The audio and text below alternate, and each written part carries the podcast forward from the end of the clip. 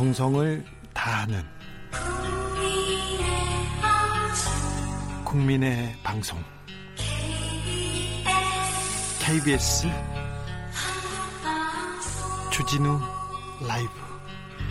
그냥 그렇다고요.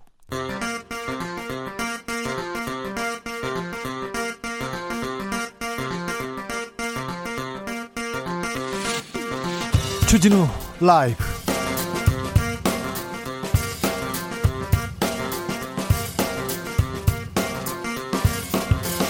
2020년 5월 27일 수요일입니다. 안녕하십니까. 주진우입니다. 카카, 정치를 좀 대국적으로 하십시오. 1979년 10월 26일 김재규 중앙정보부장이 박정희 대통령을 저격합니다. 김재규 부장은 야수의 심정으로 유신의 심장을 쐈다고 했습니다. 당시 군은 내란 목적 살인 혐의로 기소 6개월 만에 사형, 을 집행합니다. 그리고 40년 만에 김재규 전 부장의 유족이 법원에 재심을 청구합니다. 11.6 혁명인가 반역인가 역사적 평가는 여전히 진행 중입니다. 40년간 김재규 재평가를 위한 활동을 해오고 계신 함세웅 신부님 모셔서 이야기 나눠보겠습니다.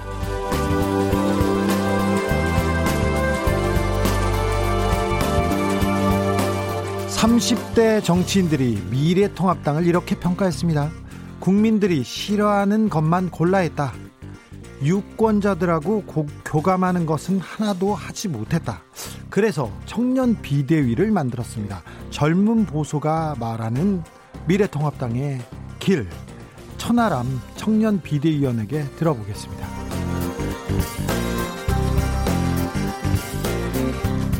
이재용 삼성전자 부회장 어제 17시간의 검찰 조사 끝에 일단 집으로 돌아왔습니다.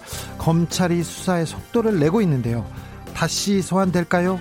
재소환 시점은 그리고 이재용 부회장의 운명은 어떻게 될까요? 재판 5분 전에서 짚어보겠습니다. 나비처럼 날아 벌처럼 쏜다. 여기는 주진우 라이브입니다.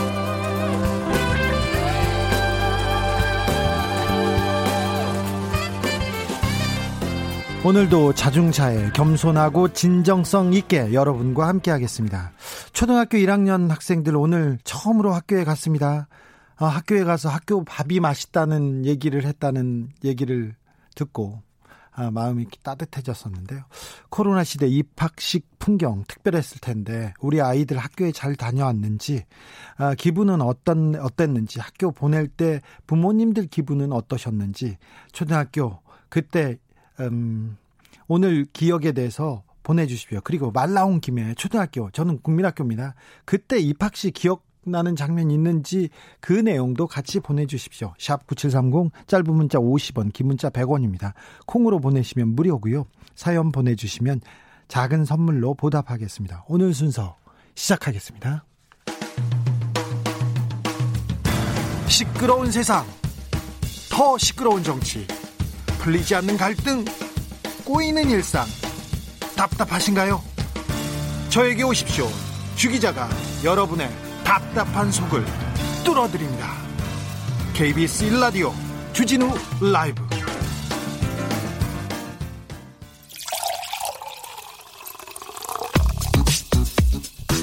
만 가지 뉴스 중 진짜 중요한 뉴스만 쭉 뽑아냈습니다. 주 라이브가 뽑은 오늘의 뉴스 주스 시사인 변진경 기자 안녕하세요. 네, 안녕하세요. 오늘 첫 번째 소식으로 가볼까요? 네. 오늘도 코로나19 확진 소식인데요.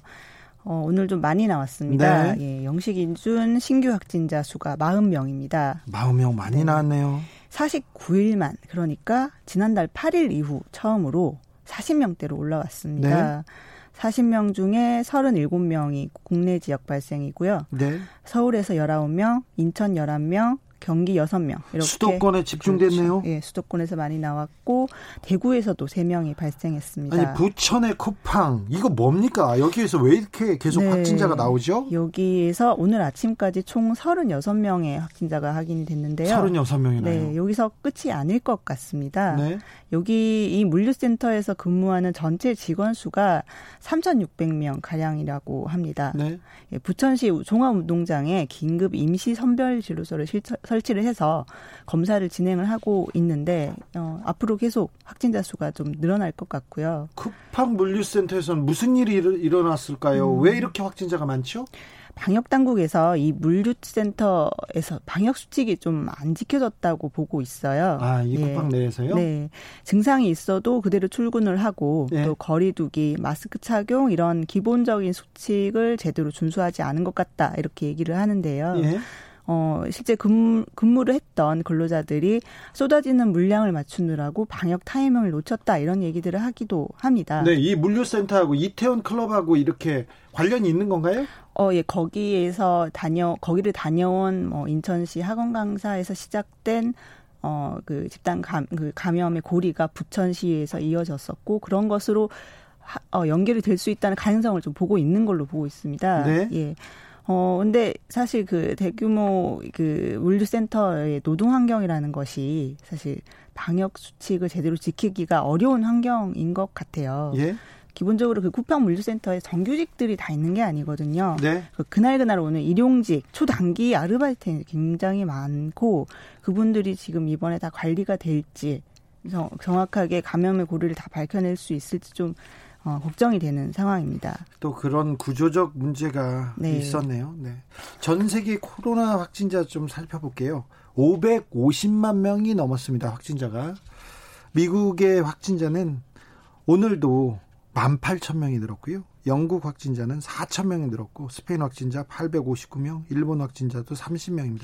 일본을 음, 뭐 이렇게 그 경쟁하는 건 아니지만 아, 우리가 40명이니까 우리가 조금 더 조금 더 조심해야 되고 지금 네. 주의를 좀 살펴봐야 되겠습니다. 이런 와중에 오늘 2차 등교 수업 시작됐습니다. 고등학교 3학년만 갔는데 오늘은 네. 초등학교 1학년도 갔어요? 그렇죠. 오늘은 고등학교 2학년, 중학교 3학년, 그리고 초등학교 1학년, 2학년, 또 유치원생까지 어, 처음으로 등교를 했습니다. 네. 네. 초등학교 1학년이 이번에 처음으로 책가방을 메고 학교 가게 된 거죠. 네, 책가방 네. 사놓고 오늘 처음 네. 썼어요. 그리고 초등학교 1학년, 2학년은 그 온라인 수업을 한다고 할 때 쌍방향으로 하지 않았거든요. 네. 이제까지.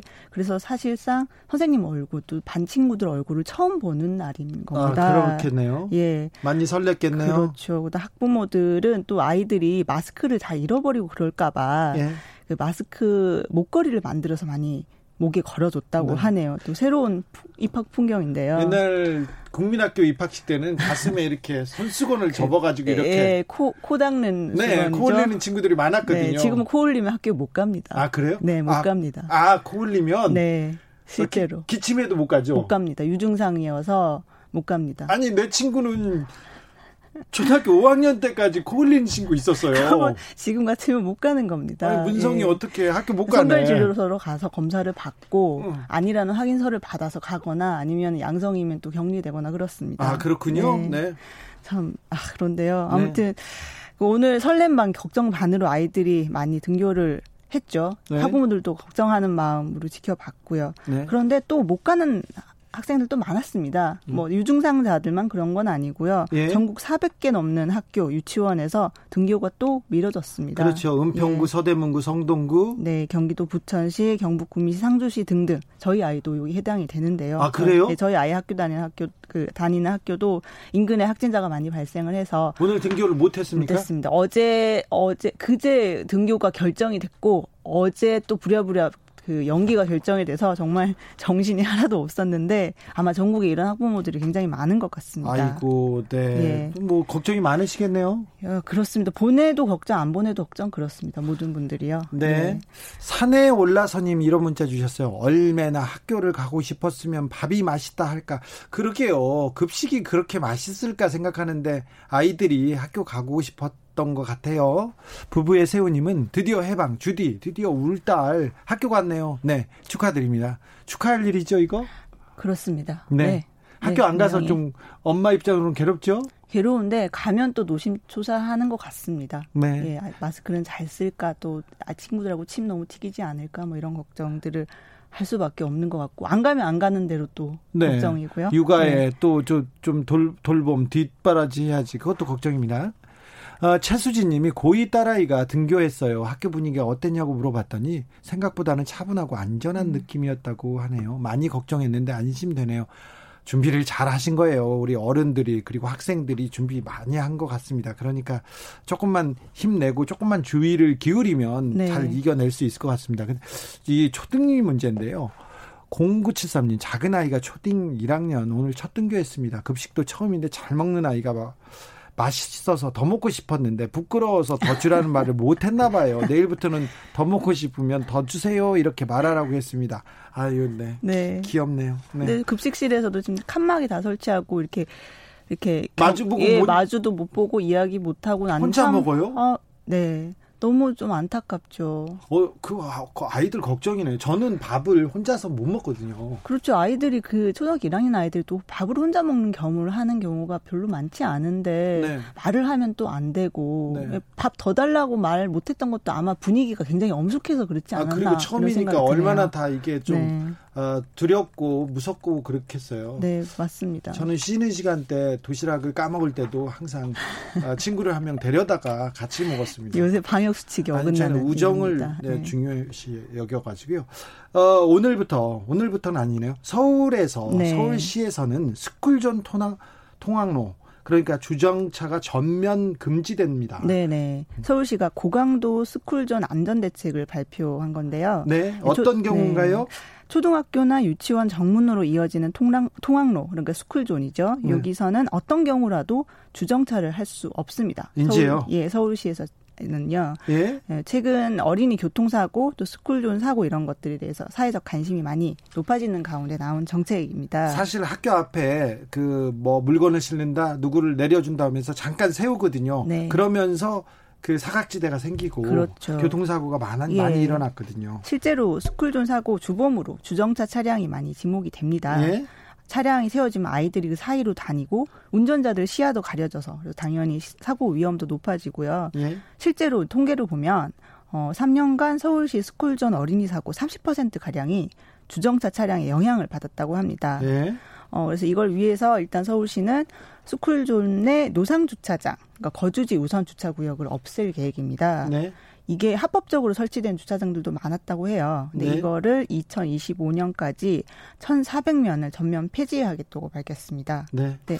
사실 주차 공간이 부족한 지역들이 많아서 주민들의 반발도 없을 것 같지는 않습니다. 네, 쉬운 문제는 아니에요. 네, 네. 그런데 아이들의 안전을 위해서 생명을 네. 위해서 우리가 조금 더 어렵더라도 조금 참고 잘 보호해 줘야죠. 네, 맞습니다. 네. 이거 중요한 뉴스입니다. 이번 네. 뉴스 중요합니다. 에어컨 사용 지침이 발표됐습니다. 코로나19와 에어컨 매, 매우 밀접한 영향을 갖고 이게 작동할 수도 있습니다. 그러니까 이거 좀 주목해 주십시오. 네. 오늘도 좀 햇볕이 꽤나 뜨겁던데요. 어, 더워요. 네, 좀 있으면 이제 굉장히 무더운 여름이 시작될 테고 네. 그러면 에어컨 사용도 많아질 텐데 에어컨을 사용하는 게 코로나19 방역하고는 또 상충되는 부분이 많아서 예. 예, 좀 헷갈리잖아요. 어떻게 사용을 해야 하나. 어떻게 해야 됩니까? 네, 정부가 오늘 다중 이용 시설에서 지켜야 할 에어컨 사용 지침을 발표했는데요. 네. 이렇게 정리가 됐습니다. 창문을 닫고 에어컨을 사용한다. 창문을 닫고 에어컨을 사용해요, 보통. 네. 그렇죠. 이게 당연한 거였는데 네. 이제까지는 약간 논란이 있었어요. 예? 왜냐하면 어 그러면 공, 이 밀, 너무 밀폐된 환경에서 그래서 창문을 열고 네. 에어컨 사용하라고 하지 않았나요? 그렇죠. 그 그럴 수도 있고 아닐 수도 있고 그 논란이 됐었는데 근데 이번에 정리했습니까? 정리를 했습니다. 네. 창문을 닫고, 닫는다. 닫고 사용한다. 그리고요. 다만 다만 네. 그러되 최소 2시간마다 한 번 이상 환기를 한다. 그리고요. 예. 그리고 만약에 환기가 불가능한 밀폐 시설이라면 무조건 모든 이용자가 마스크를 써야 되고 최소 하루에 한 번 이상은 소독을 하라 이런 지침을 내렸습니다. 아니, 실내에서 네. 에어컨 틀어놓고 마스크를 써야 돼요? 그렇죠.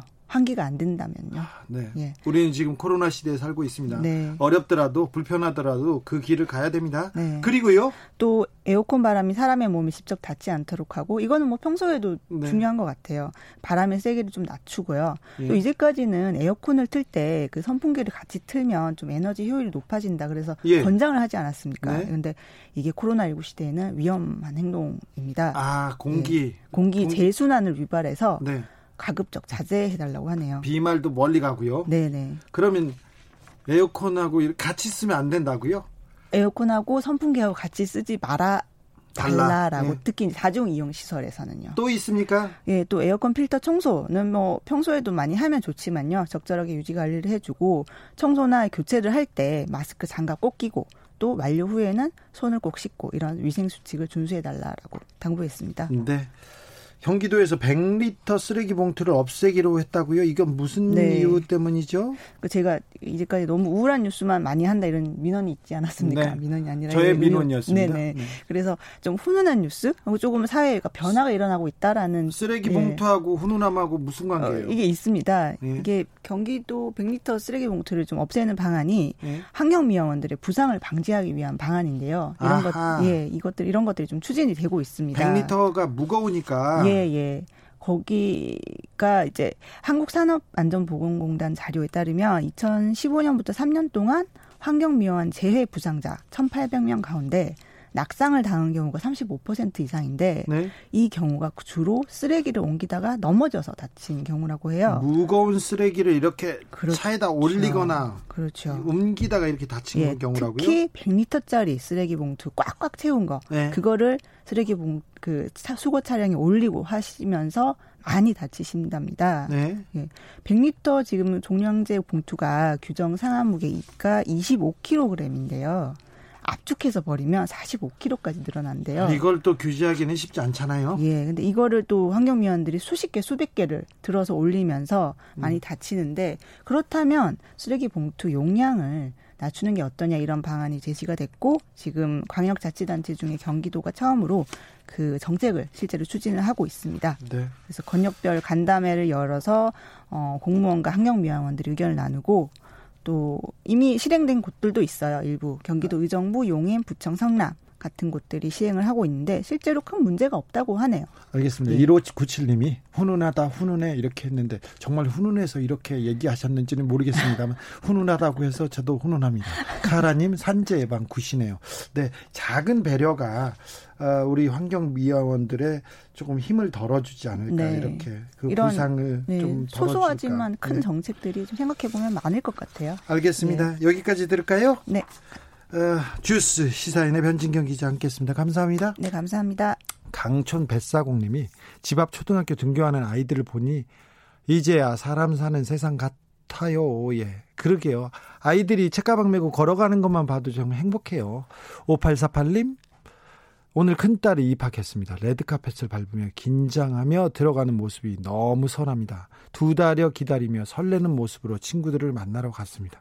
네, 그 발걸음 응원하고 하, 뭐 기도하겠습니다. 박미애님 초등학교 1학년 딸아이가 갔다 왔어요. 그 정말 급식이 맛있었다고 해요. 학교도 너무 재밌었다고. 아쉬운 건 일주일에 한 번 갈 수 있다는 거죠. 일주일에 한 번 갑니까? 초등학교 1학년?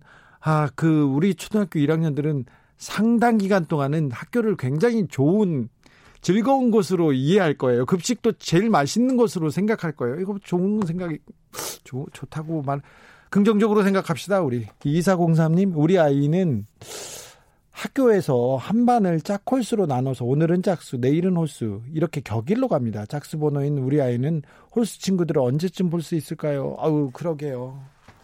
그러게요. 빨리 전 학급이 다 모이기를 기원하는데, 네, 그, 그, 그날이 지금 좀 시간이 걸릴 것 같습니다. 그래도 참고 가보자고요. 3483님. 그 당시에는 모든 학생들이 앞가슴에 손수건을 달고 있었던 기억이 있네요. 저는 그 부모님이 손수건을 달아줘가지고 좀, 좀 약간 폼이 안 나더라고요. 코 흘리는 것 같고 그래가지고 바로 떼가지고 버렸습니다. 그래가지고 혼났던 기억이 있습니다. 유경아님, 제 입학식 날 생각나는 한 장면. 코딱지 홍선수건을 다 달았네. 다 달았어. 가슴에 달고 이건 뭐지 했던 기억이 납니다. 오늘 막내 아이가 초등학교 1학년 첫 등교였는데 아침에 열화상 카메라를 지나서 교실 들여보내는 마음이 아이를 전쟁터 보내는 것 같았어요. 아이고 마음이 무겁겠네요. 네. 마음이 안쓰럽네요. 우리 초등학생들 마음껏 달려가지도 못하는 이 상황이 0358님 42년 전 7살 때두살위 언니가 국민학교에 입학하는데 따라가서 저도 입학했습니다. 이런 분들 많았어. 그래서 나이 두 살 어린데 같이 다니고 그렇던 친구 있어요. 제 친구도 그래요. 배승이라고 제 친구 두 살 차인데, 아, 세 살 차인가? 학교 같이 다녔습니다. 근데 제가 걔보다 낫지 않았어요. 네. 주진우 라이브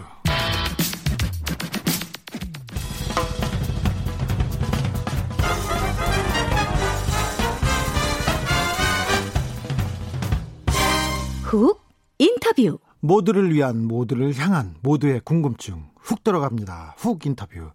지난 일요일이 김재규 전 중앙정보부장이 어, 숨진 지 40년이 되는 날이었습니다.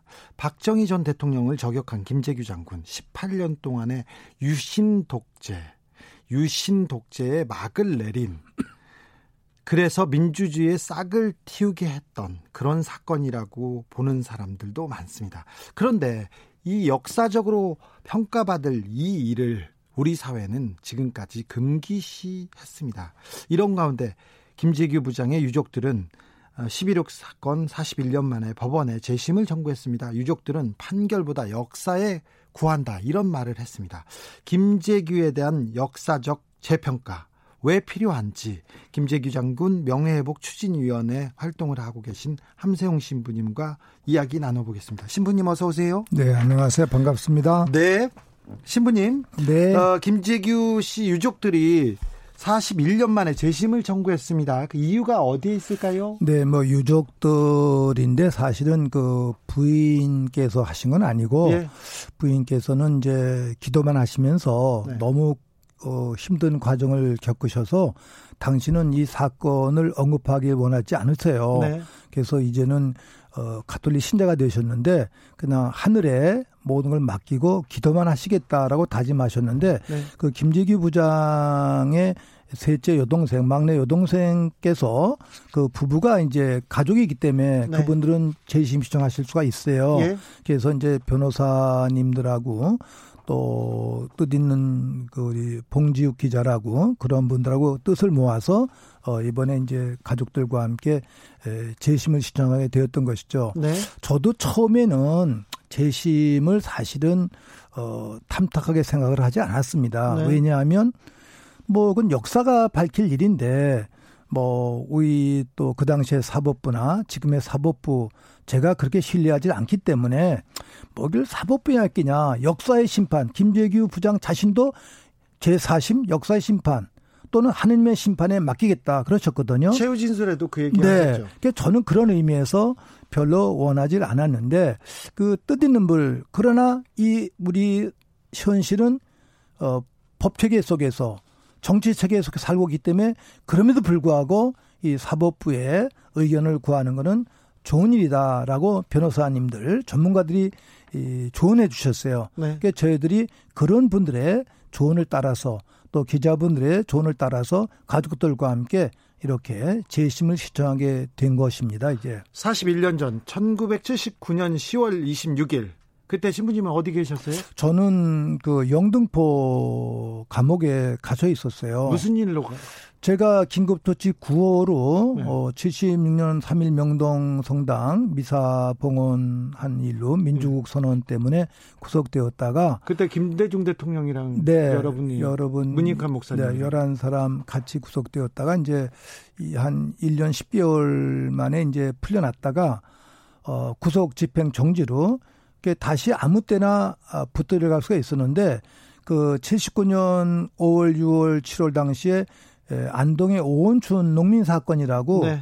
그 중앙정보부원들에서 납치된 사건이 있었어요. 안기부원들에서 네. 그거를 이제 항거하다가 문정현 신부님하고 저하고는 이제 구속 집행 정지 상태에 있기 때문에 아무 때나 영장 없이 체포되어 갈 수가 있었어요. 네. 그래서 문정현 신부님하고 저하고 둘이서 그 해 다시 재구속이 되었습니다. 이제. 그러면 감옥에서 11.6그 사건을 접하셨군요. 네, 저는 79년 10월 16일 감옥에서 알았고 박정희 그분이 사살됐다는 것은 27일 오전에 11시쯤 그 당시에 감옥에 갇혀 계셨던 동아투이 기자들 세 분이 계셨는데 어 그분들을 통해서 알게 되었어요. 처음에 박정희가 죽었다 이 소식을 접하고 어떤 생각이 드셨습니까? 어, 저는 전율을 느꼈는데 그 동아일보 동아투 기자 세 분들께서 오전에 이제 부인들과 면회하시고 나서 그 소식을 알으셨어요. 예. 그게 저보고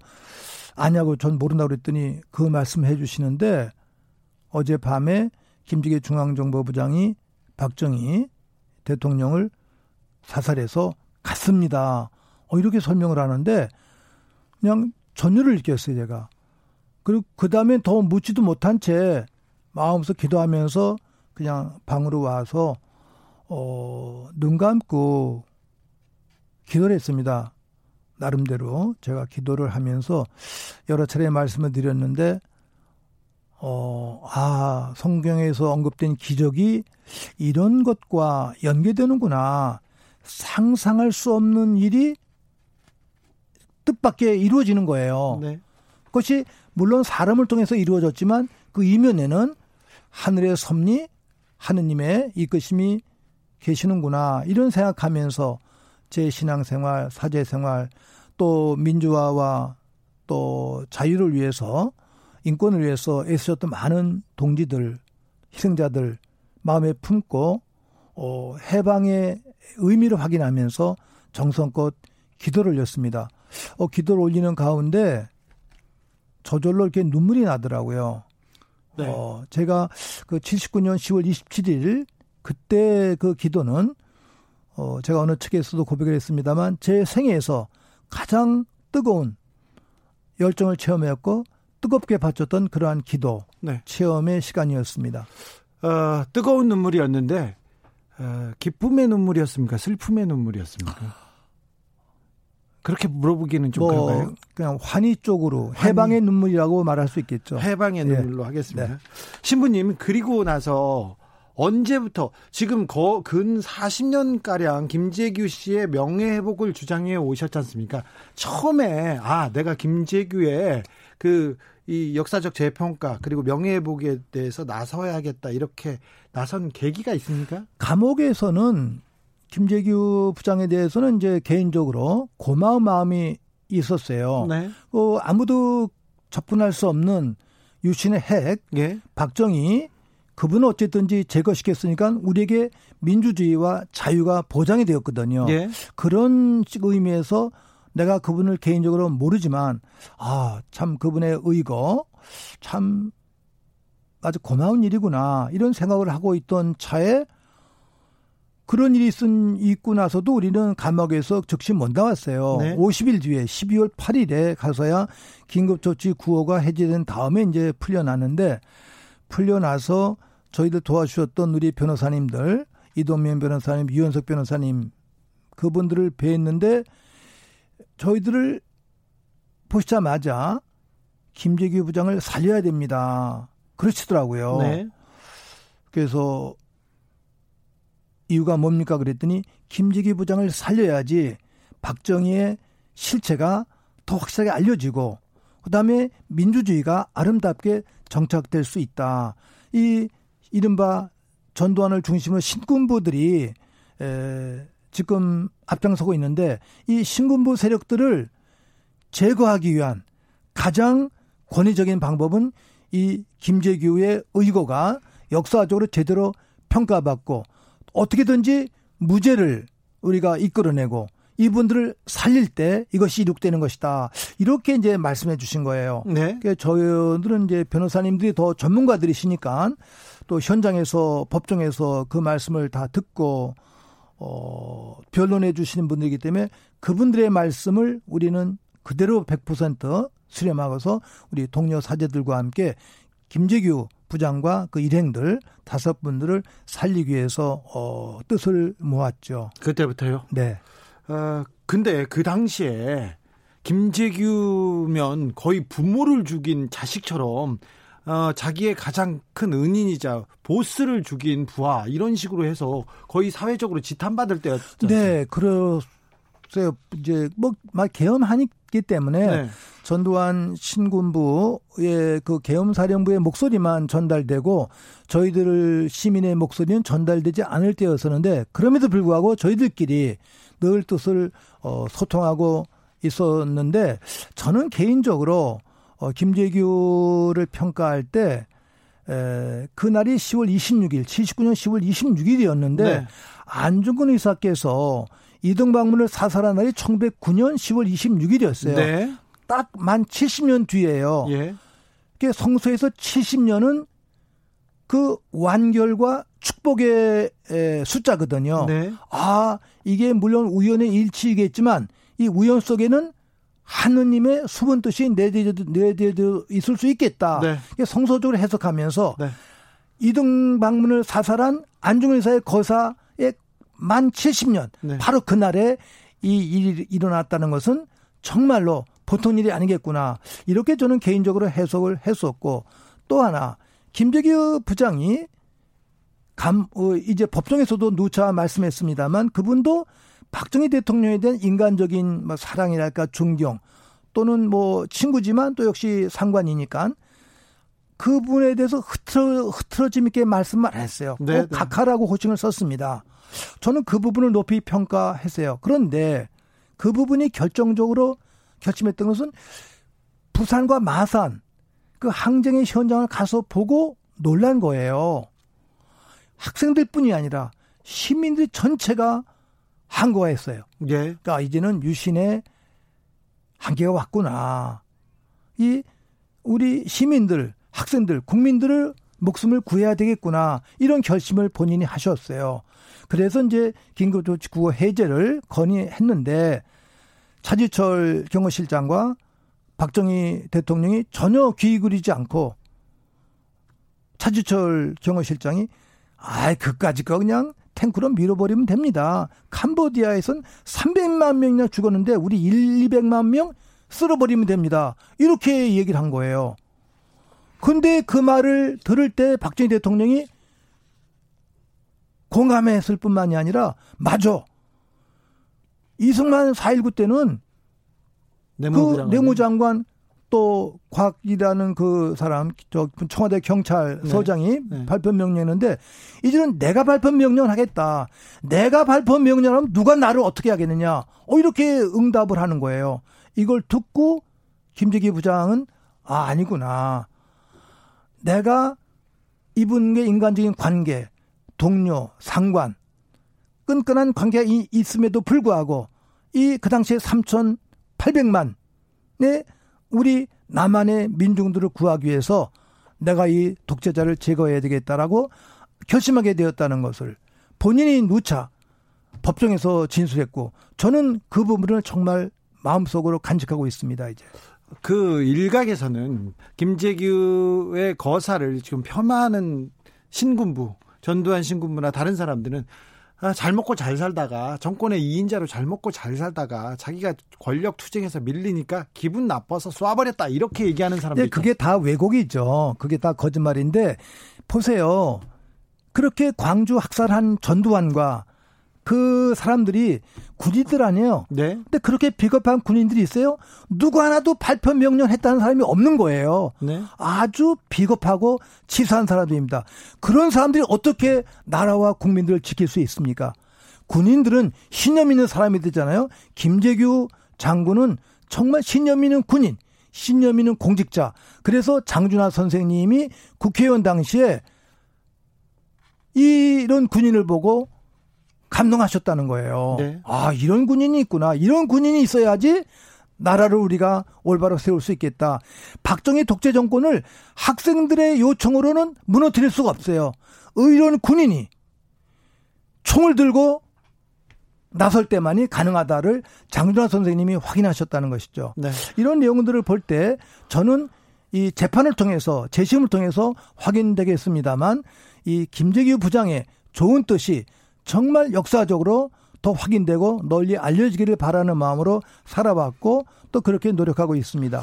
어, 김재규의 최후 진술을 보면 혁명이 희생을 필요로 하는데 최소한의 희생으로 혁명할 수 있는 길은 이 길밖에 없었다. 그래서 자기가 고민하다가 자기가 자기의 희생으로 민주주의를 어, 앞당기겠다 이런 결심이 있었던 것이 보입니다. 2849님 신부님 음성 아직도 젊은이 못지않게 맑고 짱짱하시네요. 음성만 그렇습니다. 네. 배드가이님, 나 중3 때인데요. 이제 좋은 세상 오는 줄 알았는데, 그러게요. 아니, 유신의 심장을, 유신의 그 괴물을 이렇게 없앴는데 민주주의가 안 오고 전두환이 와버렸어요. 이 역사는 어떻게 해야 네, 됩니까? 그게 참 가슴이 아팠는데 저도 그 당시에 안기부 어, 계엄사령부 합동수사본부 지하실에서 조사를 받다가 네. 문득 떠오른 생각이었는데 민중이 깨어나지 못하면 더큰 고난을 받을 수 있다라는 역사적 교훈을 떠올렸어요. 아, 네. 성경, 성경에도 보면 예수님께서 사탄, 악마에 시달린 사람, 네. 그 악마를 쫓아냈어요. 예. 쫓아내는데 정신을 찾지 아니하면 그 악마가 그냥 허공을 돌아다니다가 다시 더 나쁜 일곱 악마를 데리고 그 자리에 찾아온다는 거예요. 그 저는 전두환 신군부의 그 군사 반환을 보고 어, 박정희 이 악마를 몰아냈더니 더 잔인한 아주 무지막지한 일곱 악마가 왔구나. 그건 우리가 그 11.6의 그 의거를 제대로 이해하지 못하고 민주주의 가치를 지키지 못했기 때문에 광주 항쟁의 희생자들과 함께 더 큰 대가를 치르게 되었다는 것이죠. 네. 그래서 어, 노무현 대통령 며칠 전에 서거일을 지냈습니다만 정말 깨어있는 시민의 단합, 일치 이것만이 역사를 아름답게 바꿀 수 있다. 이런 생각하면서 묵상하고 있습니다. 네. 이사공사님이 이런 질문 하셨습니다. 고 김재규 부장의 가족은 어찌 살아오셨는지 궁금합니다. 마지막까지 고인을 지켰던 부하들의 가족들도요. 우리나라에 민주주의를 몇십 년 앞당겨 주신 고인에 대해 너무 잊지 않고 살았나 싶. 참 가슴이 아픕니다. 아이가 물어봐서 생물 설명을 해줘야 되는데 참 먹먹하네요. 가족들은 어떻게 살았습니까? 네, 그 부인께서 지금 92살이신데 네, 교사 김재규 장군의 부인. 네. 92살이신데 시인이세요. 네. 교사 출신이고 지금도 여러 책의 시집을 쓰셨고 그냥 친북 가운데 그 뒤에 이제 가톨릭에서 세례 김수환 추경님으로부터 세례 받으셨어요. 네. 엘리사벳이라는 이름으로 기도만 하시면서 또 그 다섯 분의 그 부하들 부인들과 자녀들 항상 1년에 몇 차례 초대하면서 또 그분들 도와주시면서 끈끈하게 그 김재규 장군이 말씀하셨던 대로 아주 끈끈하게 연대적으로 어, 잘 살아오고 계십니다. 네. 꿋꿋하게 살아오고 계십니다. 김재규 장군의 김재규 부장의 부인이 부인이 그 부하들의 가족들도 이렇게 경제적으로 돌봤다고 합니다. 그런데 신, 전두환 신군부에서는 어, 부정 축제를 해서 김재규가 부정 축제를 해서 돈이 많았다 이렇게 하는데 그 장인어른이 부자셨잖아요. 네. 그죠? 뭐 그 집안 내력까지는 제가 자세히 모르겠는데 근데 하여간 부, 인품은 훌륭하신 분이에요. 네. 어 제가 이제 세례받을 현장에서 봤는데 정말 훌륭하신 인품. 네. 아름다운 정말 그 어머니 상을 가지신 분으로 제가 기억하고 있습니다. 네. 프레드 님이 당시 탄핵이라는 민주적 절차가 없었죠. 그래서 김재규의 행동은 독재 종식을 위한 불가피한 결정이었다고 봅니다. 이런 의견 주셨습니다. 박정희 시대가 아, 박정희가 총에 맞아서 사라졌지만 박정희 시대는 계속되었습니다. 지금 종식되었다고 보십니까? 그 아직도 이제 진행되고 있는데 그게 역사의 한계인데 저희 1945년 이른바 해방이 되었다 하지만 사실은 해방이 아니고 미국의 식민지가 된 거예요. 네. 45년부터 48년 이른바 미 군정은 미국 식민지였거든요. 그 역사를 우리가 제대로 못 배운 거예요. 그건 우리 정치인들과 역사학자들의 책임이 되겠죠. 저는 과감하게 45년, 48년에 그 미 군정은 우리가 미국의 식민지였었다. 이 대목을 분명하게 인식을 해야 됩니다, 이제. 그걸 인식하지 않고는 바른 역사를 세울 수가 없거든요. 48년에 가서야 남한에서 남북 분단된 상황에서 남한 정부가 이렇게 성립이 되었었는데 이러한 그 분단의 한계 또 미국 군정의 한계를 깨닫고서 우리가 역사적인 의미에서 민족 정의를 세워야 된다고 생각을 하는데 이 부분에서부터 시작을 하는데 그런 4.19 혁명으로서 비로소 민주의 꽃이 피었어요.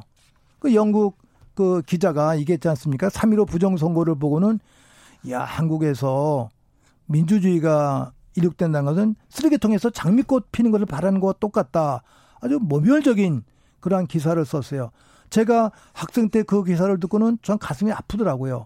그런데 바로 한 달 반 뒤에 4.19 우리 김주열 열사 마산에서 바다 위에 떠오르신 다음에 4월 11일 4.19, 4.16에서 이승만이가 물러갔어요. 그걸 보고 그 같은 기자가 아 한국 민주주의 이를 이룩할 수 있는 성숙한 공동체다. 이렇게 예찬을 합니다, 이제. 그렇게, 에, 폄하되었던 우리 민주주의를 우리가 읽었다면 시대 시대마다 항상 장미꽃을 피울 수 있는 평화의 꽃을 피울 수 있는 그러한 삶을 우리가 나가야 되겠죠. 지금 우리 한계는 남북이 분단되었는데 우리가 남북 이제 시민들과 국민들과 인민들이 함께 뜻을 모아서 또 남북의 정치 지도자들 뜻을 모아서 민족 자주 평화 또는 통일 일치 이런 정신으로 나아가면서 어떤 의미에서 미국의 그 한계를 도덕적으로 유유적 극복할 때가 되지 않았는가 이런 내용들 우리 국민들이 결집될 때 이것이 가능하겠죠.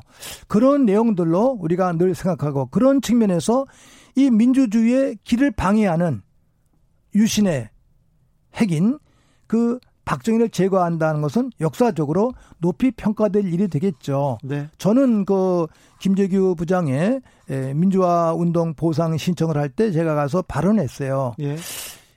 오늘날 민주화 운동으로 평가되는 분들의 첫 번째 기준은 그 불의한 정권에 항거했던 분들이에요. 네. 항거하셨던 분들은 네. 민주화 유공자들입니다. 네, 훌륭하시죠. 네, 또는 그 독재 정권에서 희생되신 분들, 네. 감옥 가시고 또 고통받으시고 고문당하신 분들도 민주화 유공자들이에요. 그 희생 덕에 저희가 이렇게 네. 민주주의를 누리고 그런데 있습니다. 그 독재자 유신의 핵 예. 핵을 깼어요. 네. 어, 그럼 이거는 1등 민주화 유공자죠. 네. 그 김재규 장군과 여섯 분은 그런 민주화 유공자들입니다. 네. 20년 전에 제가 저한테 주기자 김재규 명예회복을 위해서 나서 그러니까 아유 좀 그건 좀 무서운데요. 그러니까 아니 어, 박정희 독재 항거한 사람이 민주주의 운동한 거야. 민주화 유공자야. 그랬더니 예, 민주화 운동 맞죠. 그런데 그 독재 핵을 쏴서 죽여버렸어. 그러면 민주화 운동이 아니야. 맞죠. 그러니까 할 거야 안 할 거야 해야죠. 네, 신부님 그렇게 하고 따라 나서서 굉장히 고생만 많이 했습니다. 고맙습니다. 네. 주 기자님 네. 영원하십시오. 아니, 네, 여기까지 듣겠습니다. 감사합니다. 신부님 건강하십시오. 네, 감사합니다. 지금까지 함세웅 신부님 말씀 감사합니다. 알리사님, 독재자를 끌어내린 건 김재규 개인이었으나 독재자의 딸을 끌어내린 건 국민이었습니다. 네, 그렇습니다.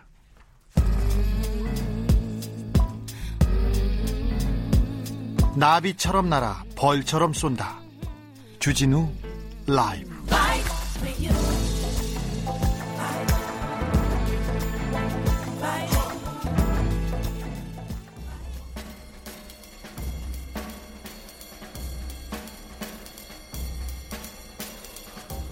느낌 가는 대로 고른 뉴스 주진우 여의도 주필 오늘의 주진우 라이브의 첫 뉴스 주필의 첫 뉴스는 위안부 막말 쏟아낸 구구단체 토론회 KBS 기사였는데요 정의기억연대 등 위안부 피해자 지원단체를 둘러싼 논란이 계속된 가운데 어제 26일 극우 성향 단체들이 토론회를 열었다는 그런 내용이었어요. 거기에서 이영훈 전 서울대 교수 이런 얘기했습니다. 기생으로 태어난 소녀가 자발적 으로 끼냐 강제냐 이거는 뭐 말이 안 된다면서 식민지엔 여성의 인권이 없었습니다 이렇게 얘기했습니다. 아 식민지라고 여성이 없고 인권이 없고 이거는 좀 류석춘 연세대 교수 이분도 유명하신 분이죠. 일본군 위안부는 일종의 특권입니다. 네, 명문학교 교수님들 이런데 뭘 배웠을까요? 학생들은 그것도 걱정됩니다. 댓글에 이런 댓글 달렸어요. 진부와 보수가 위안부에 이토록 관심이 넘치니 매우 기쁘다. 아, 친일 청산법과 친일 재산 환수법에 대한 여론을 다시 환기시켜야 된다 이런 얘기했습니다. 정의연 논란을 틈타서 소녀 사랑을 철거하라는 목소리 높아지고 있습니다. 보수학자들 역사 뒤집기 시도 계속하고 있습니다. 하기야 박근혜 정부 때 박근혜 대통령도 그리고 대법원의 판사님들도 일본 법원도 하지 못하는 일을 일본을 위해서 막 했잖아요. 네. 역사는 계속 되풀이 되기도 합니다. 다음 뉴스 보겠습니다. 보험금 죽으면 준대요. 금감은 권고에도 버티는 삼성생명 JTBC에서 보도했습니다. 암 환자들이 서초동 사옥에서 넉 달 넘게 농성 벌인다는 얘기 우리 기자들의 수다에서도 했었는데요. 어, 재작년에 음, 암 보험금을 금융당국은 주라고 했어요. 주라고. 그런데 이 권고를 삼성생명은 받아들이지 않았습니다. 피해자가 기자하고 인터뷰했는데 담당자가 비실비실 웃으면서 삼성하고 여러분 소송하시면 삼성이 무조건 이깁니다. 저희가 패소, 패소가 없어요. 이렇게 얘기했는데 그 말이 맞아서 그래서 조금 무서워요. 삼성이 무조건 이긴다. 그래서 무섭습니다. 아니 어려울 때 힘이 되는 친구가 된다고 삼성이 계속 광고했는데 어려울 때 어이구 이렇게 무서워서야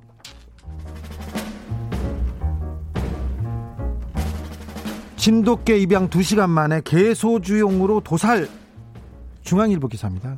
입양 보낸 지 2시간도 채 안 돼서 도살됐다는 그런 얘기인데요.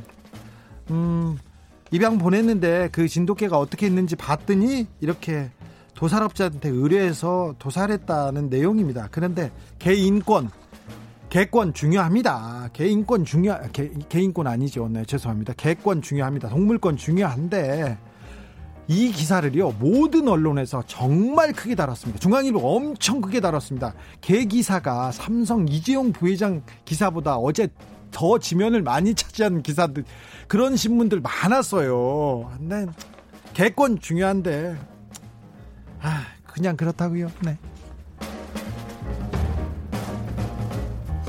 이번에는 종교 뉴스입니다. 단독 정광훈 교회 결국 강제 철거 당하다. 이데일리 기사인데요.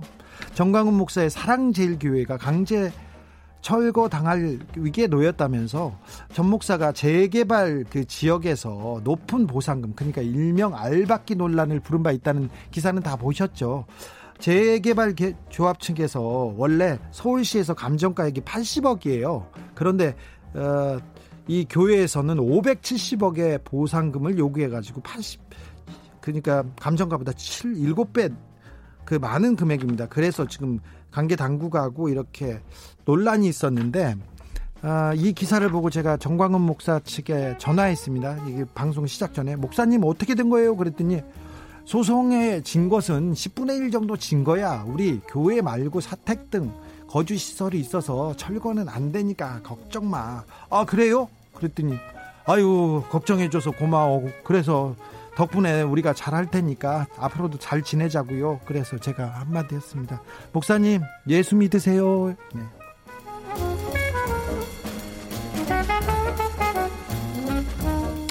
이번에도 동물 기사입니다. 아, 자동차 앞유리창에 날아든 거북이 뉴시스 기사입니다. 경악했다는 기사인데요. 미국 조지아주에서 한 여성이 고속도로를 이렇게 달리던 중에 공중에서 거북이 한 마리가 날아와서 앞유리창을 깨고 박히는 사건이 벌어졌어요. 아, 이 거북이는 어, 이 기사를 보고 댓글이 달렸는데 아유 보기 거북하네 이런 기사도 있었고요. 어떤 분은 거북이는 됐고 춘장 장모님 어떻게 됐슈 기자 양반 이렇게 요새 꼭 이런 분들이 있어요. 꼭 어느 때 댓글이나 그리고 아 이게 다 토끼 때문인가 이런 얘기하고 오 슈퍼마리오도 생각나네 이런 댓글도 있었는데 음, 이 거북이 날아온 거북이는 인근 동물병원으로 이송되어서 치료를 받았는데 충격에 입은 상처 때문에 얼마 후에 숨졌다고 지역 언론은 보도했답니다. 이 어디에서 날아왔을까요? 이 거북이가 그런데 아마 운전자는 이렇게 분석합니다. 자기 차 앞에서 달리던 차가 거북이를 치었어요. 그래서 거북이가 날아와서 자기 차 유리창이 박힌 것 같다고 얘기하는데 아무튼 어, 운전자도 생각하고 동물을 그 인근으로 이송해서 치료를 해줬다는 얘기가 저한테는 좀 걸려서요. 이렇게 훈훈해서 이 거북이 얘기 했습니다. 토끼 얘기는 아니었어요. 네.